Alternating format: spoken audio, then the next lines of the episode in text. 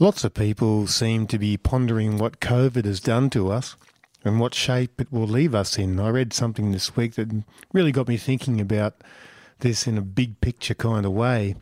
Greg Sheridan wrote a piece in the Weekend Australian that was a summary of a new book.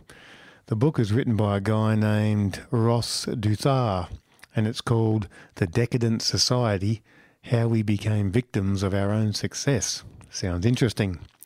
His opinion roughly goes like this The West is caught in the slowly suffocating grip of a decadence we don't really understand, and we have been in this grip for at least 50 years.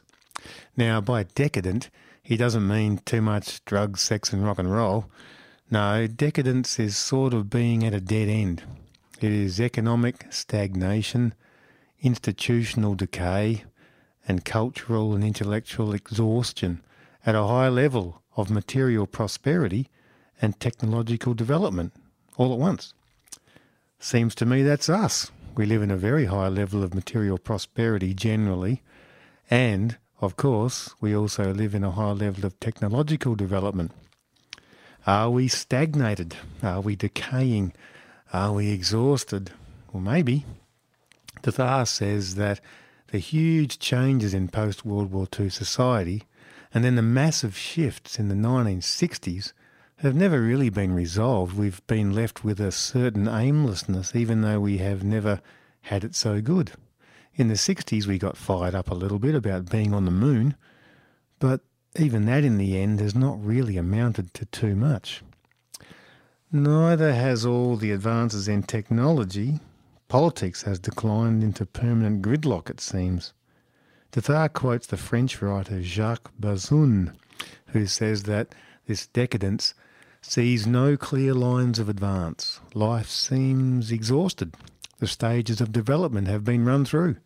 Institutions function painfully. Repetition and frustration are the intolerable result. Boredom and fatigue are great historical forces. When people accept futility and the absurd as actually quite normal, well, the culture is decadent, so he says. I do wonder whether we do indeed accept futility and the absurd as quite normal these days. News seems to be so trivial. Why do I listen to a story about someone in Poland who I'll never know get a pet cat out of the tree or something, and then followed up immediately by the announcement of the number of people who have died today from coronavirus in my own city? And we just receive this so-called news as as being of the same weight, or even worse, of no particular weight or meaning at all. Social media is kind of worse when it comes to totally disconnected stories that make everything so trivial, both the things that are trivial and the things that are not trivial, that are really important. Everything seems to be dumbed down to the trivial. And what about all our technology? Has it really done that much good? Well, Douthat reckons the one great technological innovation of our age is, of course, the internet, the digital universe. The biggest effect of the digital world has been on our minds and personalities, he reckons.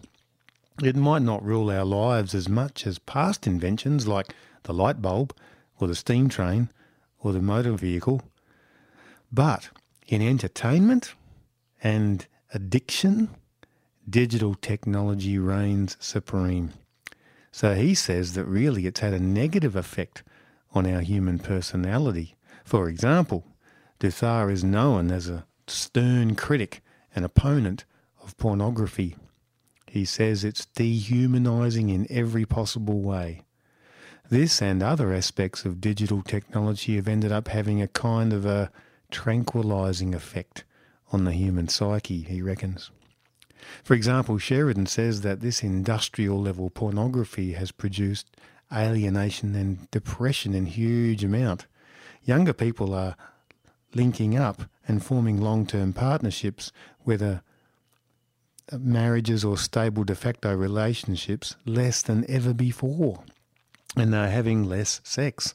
The sexual revolution of the 1960s and the accompanying spread of pornography has apparently resulted in less sex and fewer marriages. This is one of the factors contributing to the very low birth rates. Suicides, social isolation, drug overdoses, substance dependence, I suppose, alcoholism, etc., and obesity have been on the rise for ages. Apparently, young people today are the most medicated generation in human history, and disproportionately, they are alone and unhappy. In 2018, the highest proportion ever of prime aged American males, 11%, were not in the workforce, not deriving the self respect that comes from systematic gainful employment, and of course, not becoming very attractive marriage partners in the process.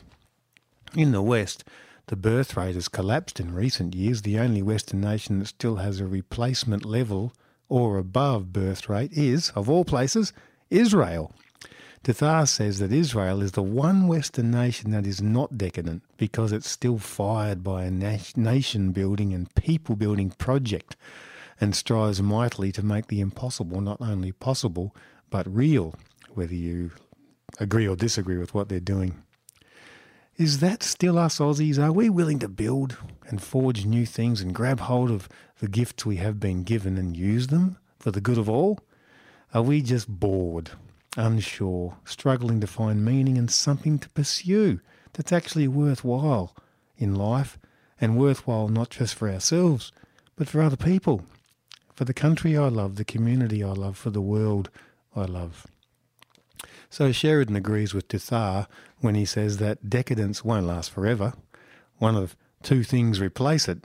Either it can collapse or be replaced within one's own country, or it can be destroyed by a more vigorous external enemy, or by some external challenge, a plague, or an environmental collapse, which it can't deal with.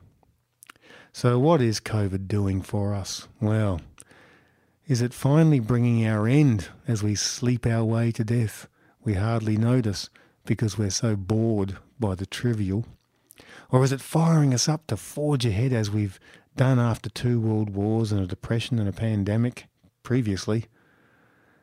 And truly wanting to live in this land of fire and flood and drought and driving rain. I hope we're the second. I hope we're firing up and waking up to what we've been given here. I hope we are being shoved out of our boredom and inspired to build and to work and to live together for each other. Maybe a new appreciation of the giver of all we have might raise us up to truly live post COVID.